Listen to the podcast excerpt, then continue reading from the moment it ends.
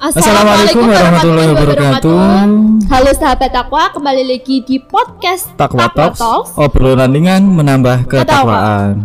Tentunya kembali di segmen Strata Story, Story takwa Takwa. kita di hari Ahad ini. Tentunya ada cerita yang sedikit berbeda dari kemarin hari Kamis karena ini ada weekend. Ya, yang pastinya ini lebih santai ya Sof hari ini ya. Iya karena kita banyak rebahan karena sedang pandemi.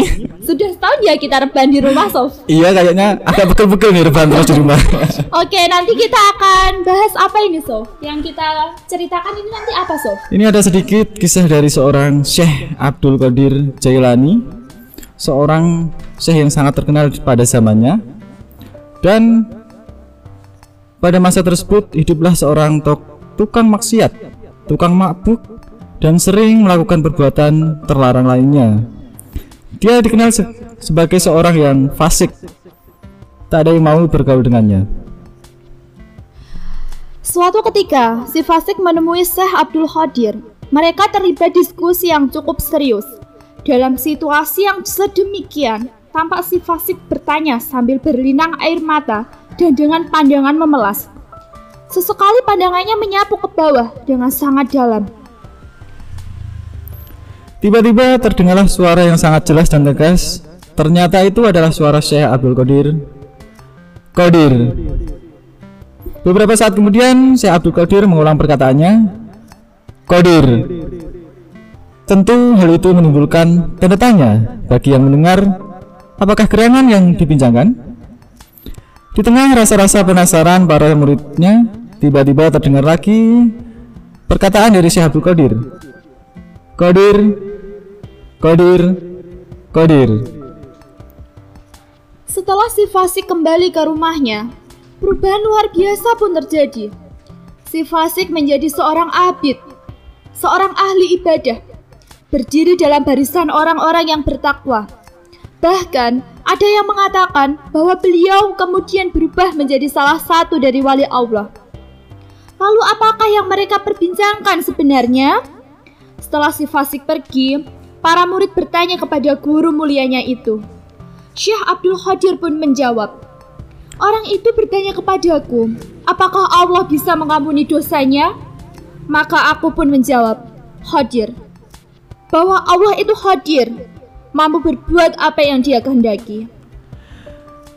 Syekh kemudian melanjutkan. Kedua, dia bertanya, apakah Allah mampu menjadikan orang seperti dia memperoleh kedudukan seperti aku ini? Maka aku menjawab, Qadir, bahwa Allah maha, maha- maha mampu menjadikan yang sedemikian. Selanjutnya, orang itu bertanya, apakah Allah mampu menjadikan orang sepertinya memperoleh kedudukan seperti aku dan menjadikan aku berubah menjadi senista dia? Sambil menghela nafas, Syekh mengatakan, maka aku menjawab, Qadir, Qadir, Qadir, bahwa Allah Subhanahu wa taala Maha mampu berbuat yang sedemikian. Cukup segini ceritanya ya?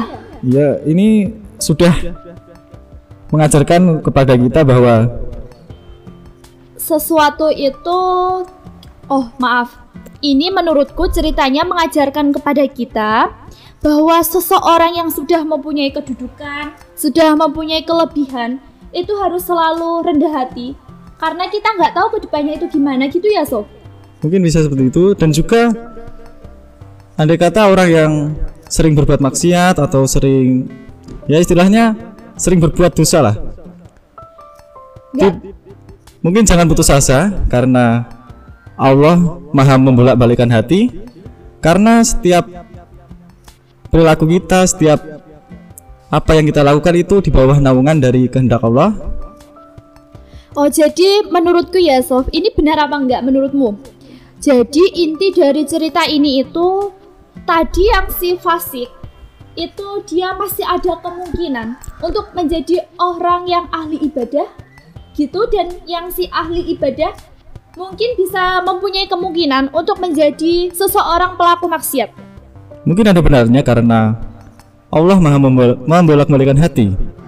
Karena kembali lagi seperti apa yang saya ucapkan tadi, setiap perilaku kita, setiap kehendak kita, mungkin setiap setiap yang ada di diri kita itu semua di bawah naungan Allah. Oleh karena itu, kita sebagai seorang muslim agar hati kita menjadi tentram, kita harus selalu berupaya untuk selalu berupaya, Berupaya untuk, untuk? apa? selalu berupaya untuk meningkatkan kepada keimanan Ya, karena yang kita miliki, yang kita punya sekarang itu masih berada di bawah naungan Allah gitu ya. Iya. Kita masih sangat bergantung sekali sama Allah. Ya, oh ya, saya ingat. Saya dulu pada waktu mengaji, saya pernah diberikan sebuah doa agar hati kita menjadi tentram. Kurang lebihnya itu Ya mukalibal kulbi sabit kolbi ala dinik. Ini niscaya jika kita selalu berdoa demikian kita hati kita akan menjadi tentram. Oke, jadi maaf saya akan memberikan sedikit pesan ya, tapi ini tidak menggurui sama sekali. Boleh diterima dan boleh juga tidak untuk sekedar referensi. Jadi untuk kalian di luaran sana para pendengar yang mungkin berpikiran gini, aku kok banyak dosa sekali, aku bisa apa enggak ya jadi yang lebih baik lagi. Jadi untuk kalian di luaran sana para pendengar, jangan pernah putus asa karena kita nggak tahu ke depannya itu bakal gimana. Allah yang maha membolak balikan kita. Jadi kita harus tetap berusaha untuk menjadi yang lebih baik dan jangan pernah mundur atau menjadi yang bahkan lebih buruk. Jadi kita harus tetap maju ke depan dan menjadi yang lebih baik. Oke, terima kasih. Saya tambahkan untuk dan juga yang sekiranya sudah mumpuni atau sudah istilahnya sudah paham tentang agama lah. Jangan merasa dirinya sudah tahu atau sudah merasa orang yang paling soleh. Oh saya adalah orang yang paling soleh.